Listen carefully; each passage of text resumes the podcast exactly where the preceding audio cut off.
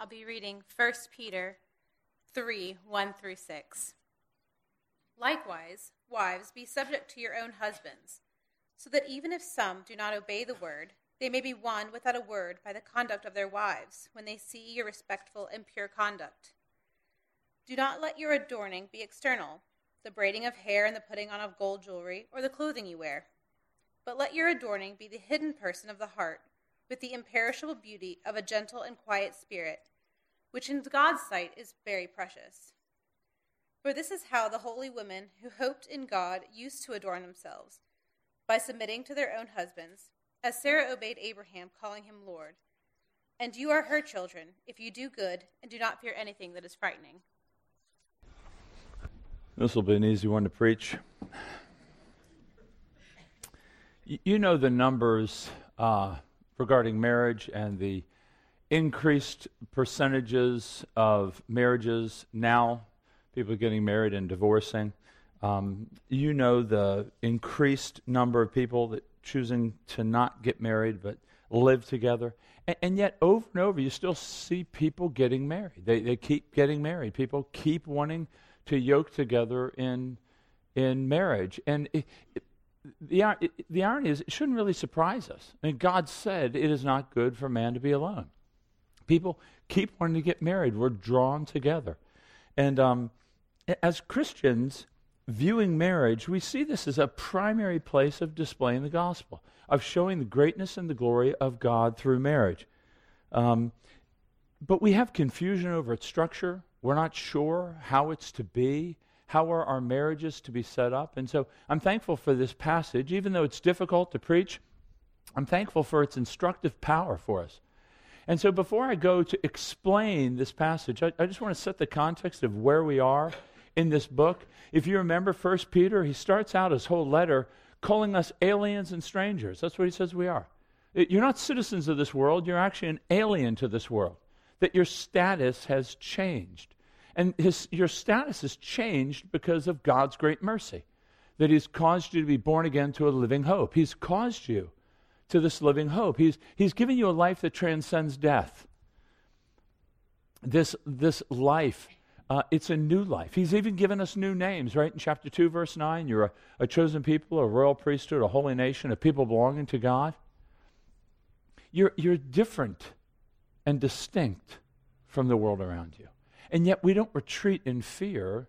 What we do is we live honorably, we live powerfully, so that when people see our lives, they may glorify God. That's the point in Peter. When he pivots in his book, you know, in chapter 2, verse 12, he says, Conduct yourselves honorably among the Gentiles, that they may see your good deeds and praise your Father who is in heaven. That's our lives now. Peter's saying, Okay, let me tell you how you're going to live in such a way that it will be honorable and transforming. And so he begins to explain in chapter 2, verses 13 to 17 here's how you behave with the government. In 18 to 25, here's how you behave in relationships, both in the workplace and in the extended community. And now we get to chapter 3, and he says, and here's how you behave as Christians within marriage. He's going to begin with the ladies. Ladies, he's going to instruct you in terms of how you begin or how you live as a Christian pilgrim, as a Christian wife within marriage. And I want to just highlight three aspects of these six verses. Uh, number one would be that these Christian wives are to conduct themselves with all godliness. And I'll show you that that has power. So, Christian wives, conduct yourselves with all godliness. That's in 1 and 2. And in 3 and 4, Christian wives are to pursue inward adornment, that, that beauty of the inner person. And he says that's precious in God's sight. God values that as precious. And then Christian wives are to put their hope in God, and it's going to it's going to cultivate a fearlessness in you regarding regardless of what circumstances come. And I think this applies directly actually to singles. And so I'll have a word towards the end of the sermon on that. I think although it all, as you're going to find, kind of applies. So, so the, the, the first point is that Christian wives are to conduct themselves in all godliness. Don't miss how this whole passage begins. Likewise, wives. Do you notice Peter addressing a letter to women? Many of the women couldn't even read. He's giving them an honor, he's giving them dignity. He is speaking directly to them. And he says, uh, likewise, wives, be subject to your own husbands, so that even if some of them do not obey, they may be won without a word by the conduct of their wives, when they see your respectful and pure conduct. Now, I know at this point the culture will groan, groan over this idea of wives being subject to husbands. And sadly, uh, many Christian husbands have been harsh and insensitive they have failed to lead with sacrifice and love, and so you've only fueled the critics. That's all. It, it, ask yourself this Is it not true that if, if Christian husbands across the board, if they led with a gentle strength, a sacrificial love, they led in humility, laying down their lives, would people groan over this text to the same degree? I don't think they would. I think they'd see it as, wow, that's a harmonious relationship, both laying down and serving one another. But it's not that way. And you know, Peter would Peter knew that, but he still calls Christian wives to conduct themselves in all godliness. And you see the three words in these verses here: uh, a submission, respectful, and pure conduct. Let me take the last two first because I, I think they're easiest. Uh, so respectful that, that a Christian wife is to be respectful. Now, that word, that Greek word means fear. And each time Peter has used it leading up to this, it is not a fear of the husband. The Christian wife is not to fear the husband. We see that in verse 6, where he says, Don't fear anything, even those things that are frightening. The wife is not to fear the husband. He's talking about a fear of God, that, that all godliness flows out of a right understanding of the greatness of God. So if you understand God and you have a reverential fear of Him, then godliness is going to flow out of you. And, and you kind of see this pictured in the, um, in the miracle at the sea. So when the disciples and Jesus were crossing the Sea of Galilee, these were fishermen, these were experienced sailors. A big wind whip up, whips up, and they get scared. Now, listen, sailors need wind. Without wind, it's a long, hot day. So wind's not a bad thing. But this was a great wind, and the waves were breaking over the boat. So they wake up Jesus. Now they're in fear. But then they wake up Jesus. Jesus steps up and he, he says, Peace be still. And creation always responds to its creator. It calms down immediately. It didn't die down. The winds didn't slow down. It, they stopped. And then the text says they feared a great fear. Th- that in Greek it's emphasized. They had more fear now that the sea was calm than they did when the sea was rough. Why? Because they had someone in their boat that they couldn't understand. Power unimaginable. And so, for Christian wise, for you to walk in fear, it's to fear God, a reverential fear. And out of that will come godliness. But not just fearing God rightly, not frightened by God, but reverential fear over his character. There is purity. And that word purity has the idea of honesty, integrity. Uh, that the Christian wife is to live her life with a faithfulness and a trustworthiness where, where she's not duplicitous, where the husband's not uncertain about what she's really saying by what she's saying. That it's not a, a superficial legalistic or, or religiosity, but there's a true depth of holiness with her. You know, this has an impact on husbands and even unbelievers. But then he speaks about wives being subject. This is the third kind of descriptive word. What's it mean to be subject or submission. This is where it gets a little delicate. So, submission, I would, I would give you a word to help understand it uh, yield, that you're yielding to your husband. You're giving way to the leadership provided for by the husband. Now, because sometimes it's easier to define things by what they're not than what they are, let me try to do that. Let me try to define what it's not. When I talk about submission here, I don't think he means, uh, I don't think he means inferiority or demeaning, that it's demeaning for a woman. Some, some do. It's demeaning for a woman to submit. I don't think it means that. And the reason I say that is because Jesus Christ submitted to the Father, right? Jesus followed the Father's will. He submitted to his will in every way. And then when he was raised to the Father at the right hand, he sent the Spirit, and the Spirit submits to the Father and the Son. So the Trinity is actually pictured for us perfectly in the marital union when there is submission and equality. I, I know Peter didn't mean equality, or I know he didn't mean inferiority by it, because in verse 7, we'll look at this next week, he says that the wife is the weaker vessel, but she is a co heir of the grace of life. Now, I'll explain what it means about the weaker vessel uh, next week. So if you do come back after hearing this talk on submission, uh, I may drive you out on the second week and then we can go back to one service. But the, the reality is that it doesn't mean inferiority. There's that yielding. Submission also doesn't mean that you don't have independent thought. Submission doesn't mean that you can't disagree. Submission doesn't mean that your husband makes every decision perfectly. Submission doesn't mean that you draw spiritual strength from your husband. Submission is actually very hard to define what it is from me to you in your relationship. In fact, I would encourage you to speak with your spouse about what does submission look like given the different situations that you may find yourself in. You know, mutually humble yourselves. Seek to discern what does it look like? Because if a couple comes to me uh, and says, What does it mean to be submissive? That's a good question. What's it mean for the woman to be submissive? But then I'd ask the husband, What's it mean for you to sacrifice for your wife? I, I mean, they're both operational. You know, for, for Carol and I, it, it, may vary, it may depend. It, it may be me laying down my rights for her, or it may be her bending to go in the direction that I feel God may be leading us in. So, so it, it's a very variable thing. It, it's a difficult thing to do, but God is driving you together. So you'll discuss these things. And again, you seek the counsel of Christian friends or church leaders. Say, can you help us process what submission looks like in this case, or what properly leader, you know, what? Because in, in chapter 3, verse 7, we're going to look at next week, he calls the men, treat your wives in an understanding way. So the man is to try to be understanding his wife. So his leadership is driven by his understanding of her and her specific needs. So it's not so simple that the husband just comes up and makes the decision. That's a caricature of what Peter is saying here.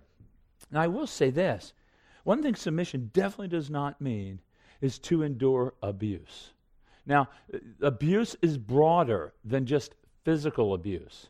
But, but in no way, now listen, it is both sad and it's incredible that the percentage of abuse in evangelical homes is 300% higher than the abuse in non evangelical homes. It, it's, it's incredibly sad to me. If there is abuse in your home and it's at a rate, you call the police and you call the church leadership. I, I mean, it is something we don't want ever anybody thinking that pure submission means that you endure that. So that's not what we're preaching here.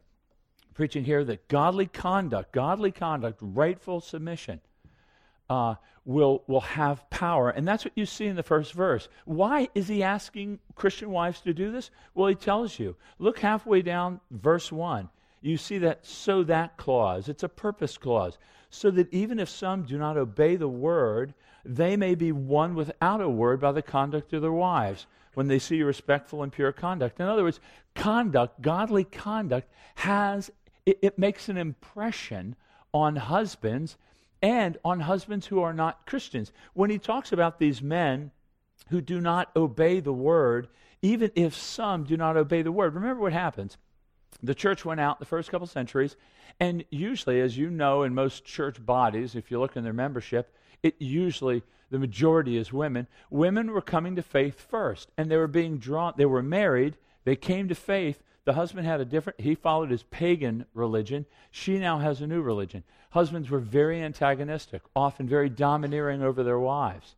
And so, what, what Peter's saying is, by your godly conduct, even some of them may be won to the faith. They may see the gospel. They may see the glory of the gospel without a word. Now, he's not saying don't preach. He's not saying to the wife, don't share the gospel. We know that you have to share the gospel to come to faith, right? Because in 1 Peter 1, uh, he says that, um, that we've been born again through the imperishable seed of the word. And he says the gospel that was preached to you. So you have to preach the gospel. He says the same thing in 315. Always be prepared to make a defense for the hope that's within you. So, ladies, Christian wives, you're called to preach the gospel. But once you've shared the gospel, once he understands the gospel, you don't have to keep pounding it like a hammer. You don't have to keep driving it in. That tends to harden the soul. What Peter's saying is once you've preached the gospel, now live the gospel, display the gospel, adorn the gospel by right behavior. You legitimize the gospel as your life is showing it, as it's revealing it. That's the encouragement. Now, he's not promising conversion when you do this, but he's giving you a great encouragement. And, and, we see that because of the word likewise. If you see that, likewise, wives be subject. Now, that does draw your mind back to 218 and 213, where he calls for submission in different contexts. But I think it also draws your mind just to the verses right preceding our passage. Look at 21 to 24 again. Do you remember last week Peter draws out of Isaiah 53 this theology of suffering from, uh, um, from Isaiah 53? And he's showing us how to suffer by looking to Christ. And I think he's saying to the wives here, because Jesus suffered injustice and he entrusted himself to God, thereby displaying the gospel. And he's holding women up, these Christian wives, and he's saying, when you endure injustice or hardship, or maybe the husband is a difficult person, and you endure that, thinking upon Christ, entrusting yourself to God, you're displaying the gospel. Christian wives become like little Christs, revealing Christ to them, revealing the gospel to them. In, in fact, it kind of goes along with people want to ask me, well, why are there six verses for the women and one for the man? It's not because guys are a little thicker of skull, but what it's showing is that he's holding up the women to be an exemplary model of what suffering, injustice, and vulnerability is to the churches that he was writing to Bithynia and Pontus and Galatia and Cappadocia. He's holding up Christian wives, saying to the churches in Asia Minor, this is an example of what it means to be faithful under difficulty. It, it's a real it's a real lifting up of the value of women, Christian wives.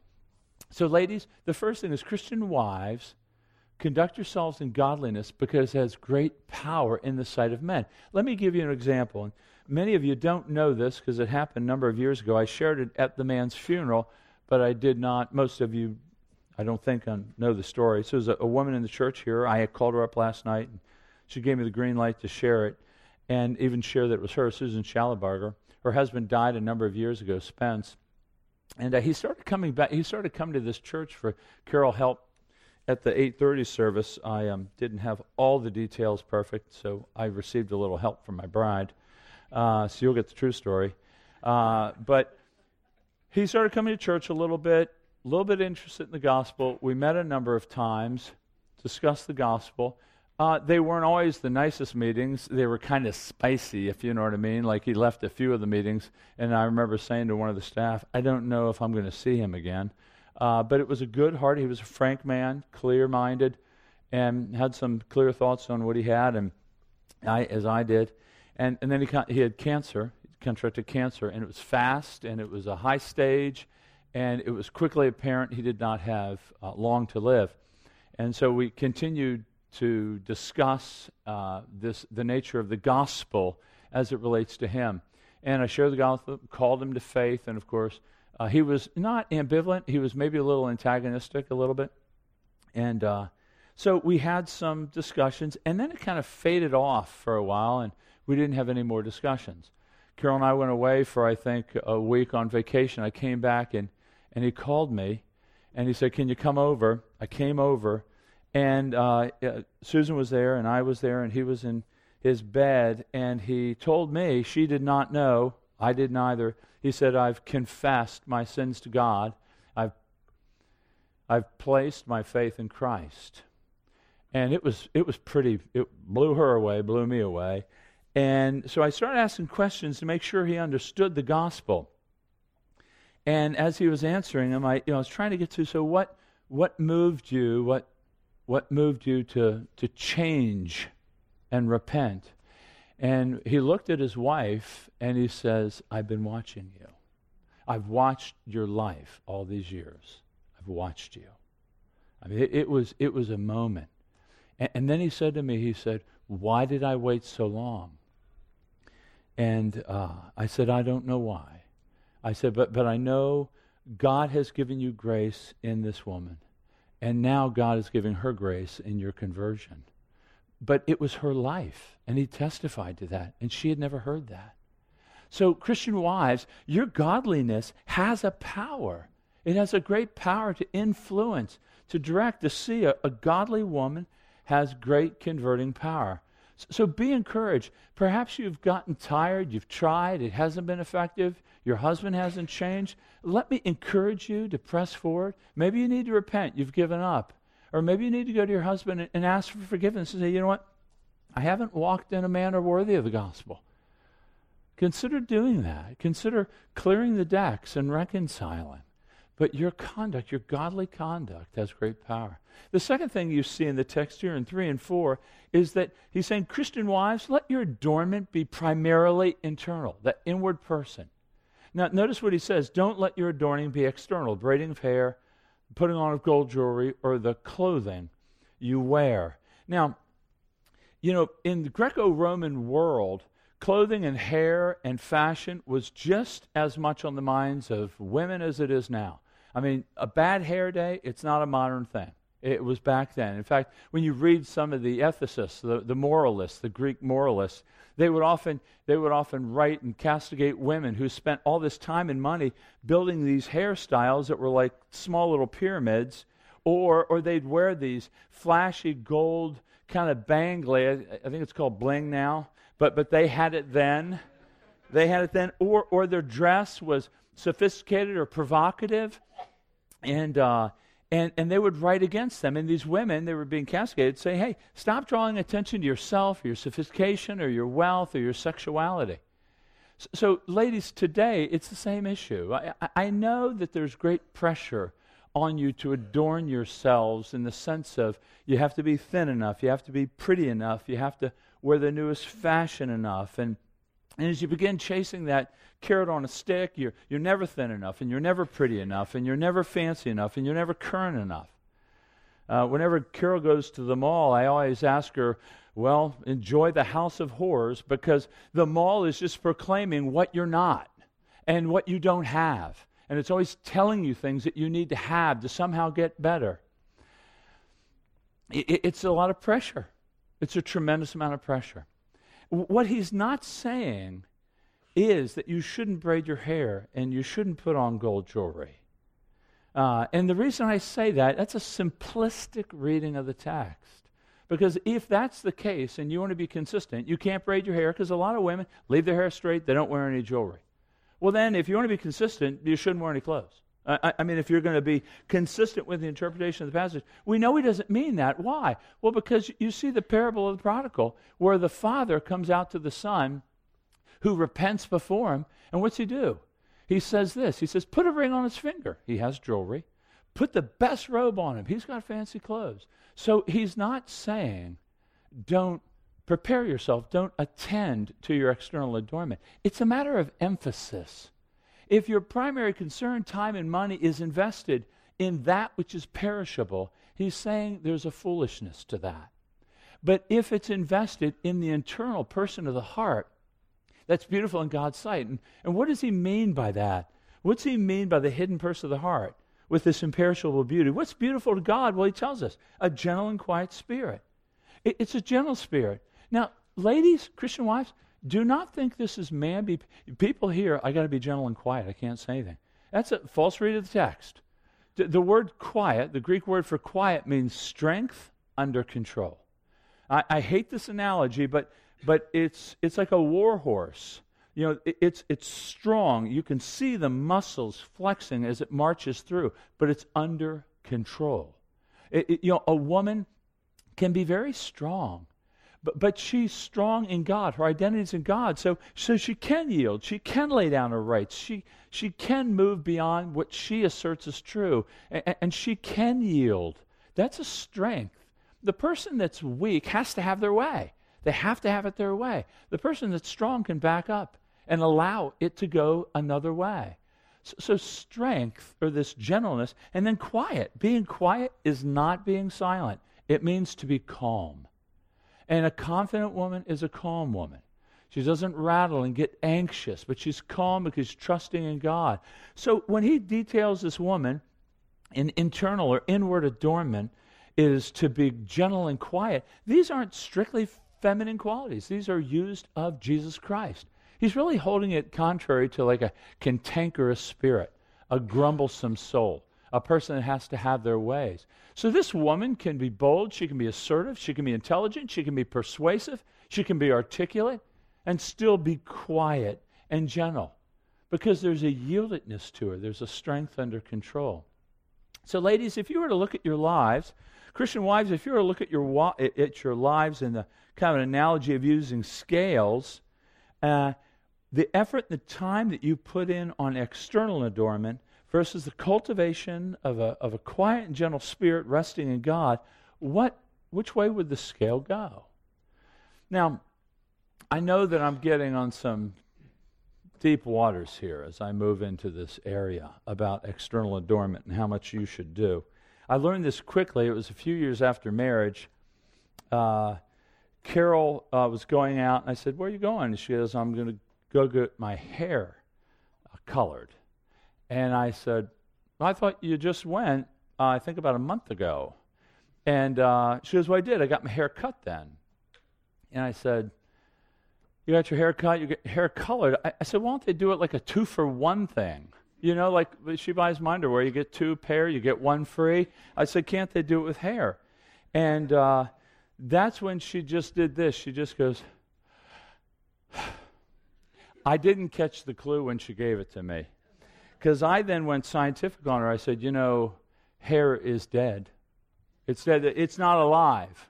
So you don't want to invest a lot of money in it. And, and, and that's when she just went like this, which most guys will know that means the gloves are off and I'm in deep water. And I just remember thinking, I just remember saying, You really look good. When she came back, her hair looked fantastic. We, and we have not had many discussions on hair after that. But I, I, I, I get the adornment issue. Uh, ladies, it's a balance issue. And you see this in Paul when he writes to Timothy in 1 Tim. He says, Train yourself for godliness, for while bodily training is of some value, there is a responsibility. It is good to take care of our bodies. He says, while bodily training is of some value, godliness is of value in every way as it holds promise for the present life and also for the life to come. So, ladies, ask yourself how much pressure are you under to be outwardly beautiful versus the efforts that you put toward being inwardly beautiful for God? Because he says this is precious in his sight. The quiet and gentle spirit, the godly woman, God looks on that and says it's precious. In other words, it is like jewels to God. Now, the world doesn't rate it that way. I totally get it. But, but God's going to rate it that way.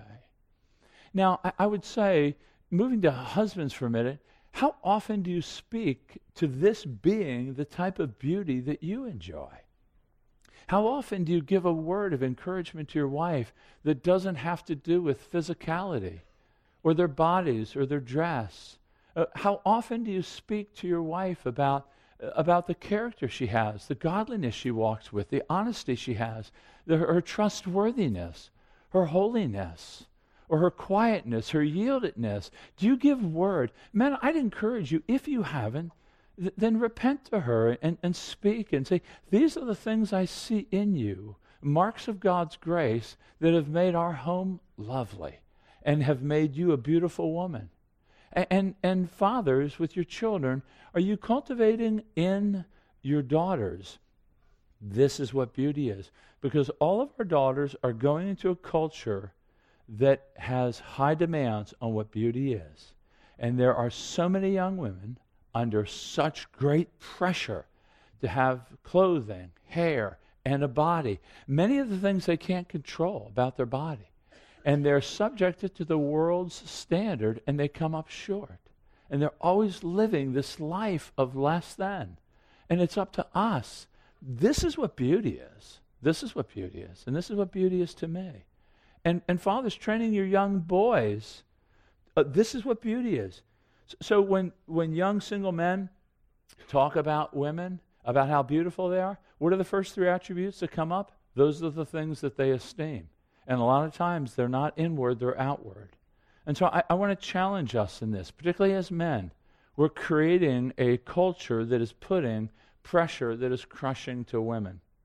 Okay, so that's the second. Look at the third one with me in 5 and 6. Christian wives, they root their hope in God. They root their hope in God. And this leads to a fearlessness. Look what he says here. For this is how the holy women who hoped in God used to adorn themselves by submitting to their own husbands, as Sarah obeyed Abraham, calling him Lord. And you are her children if you do good and do not fear anything.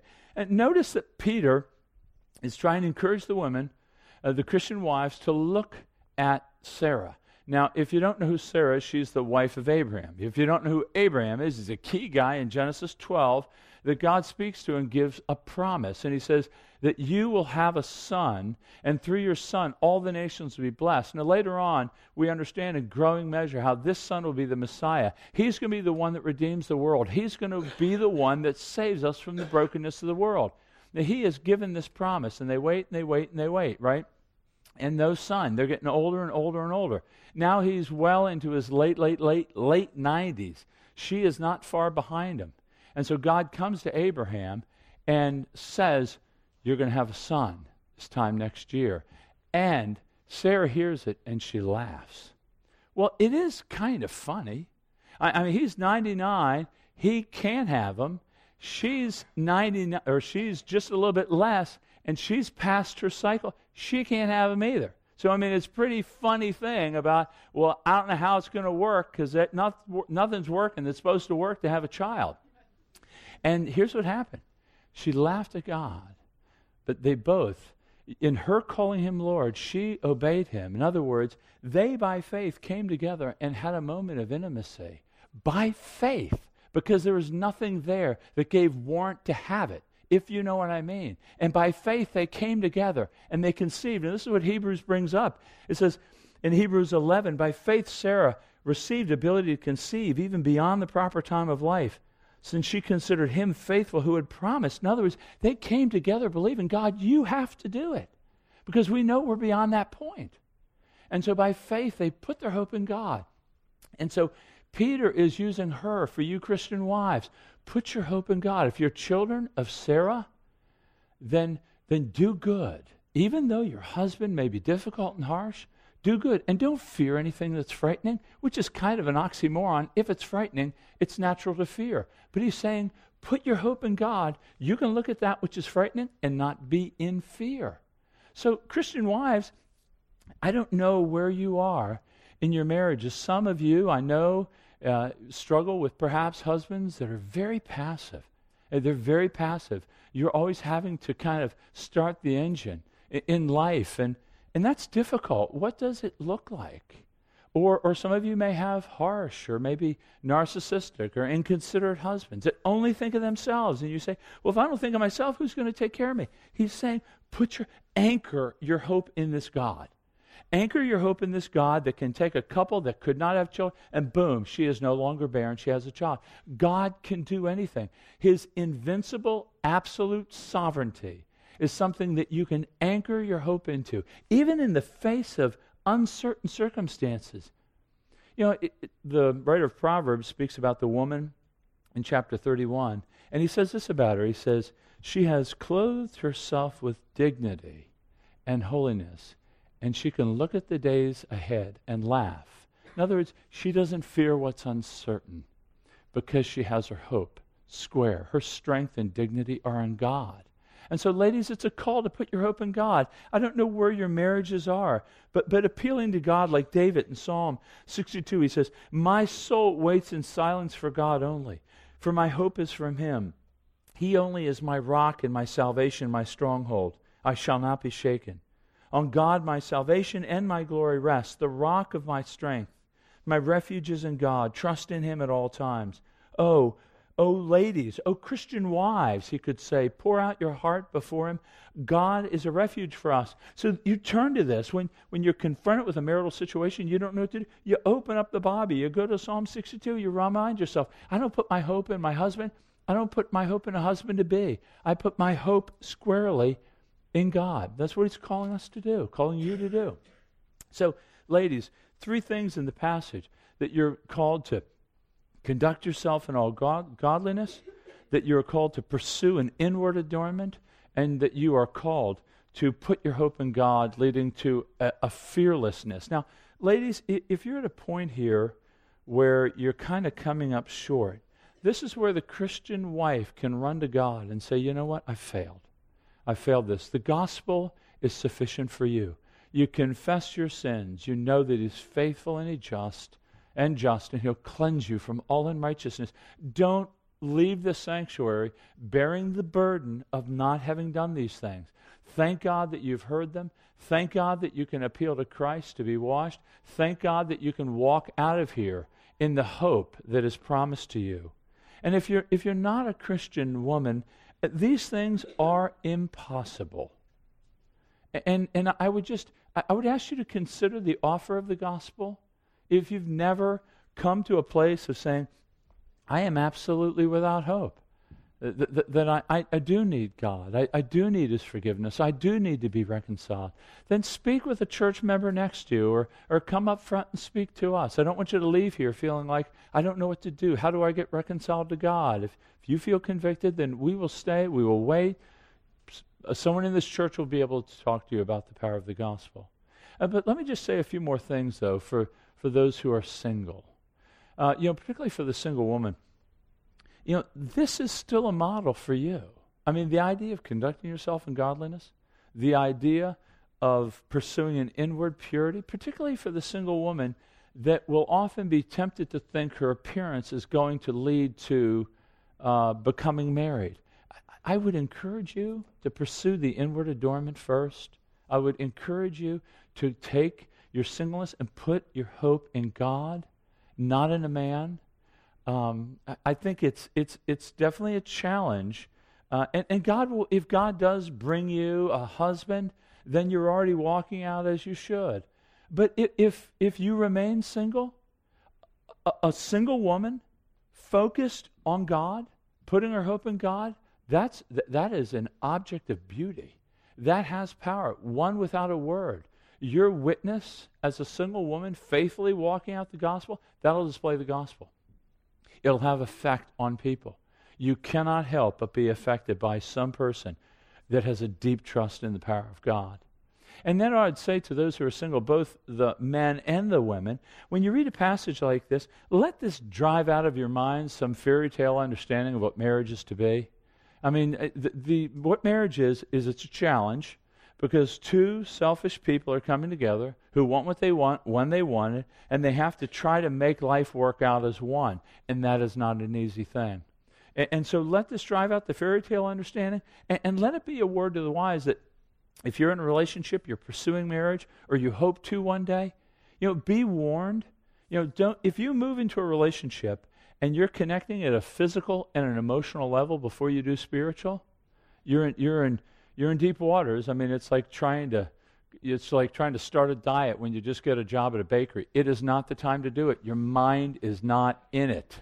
You need to consult your parents if you're still at home. You need to draw Christian friends in. Is this a godly relationship? Do you see a godliness in this man or in this woman? You have to draw other people in because your heart begins to move and it's like blinders come over you. And uh, you begin to, what you do is you begin to evangelistically date. Well, he's going to come around.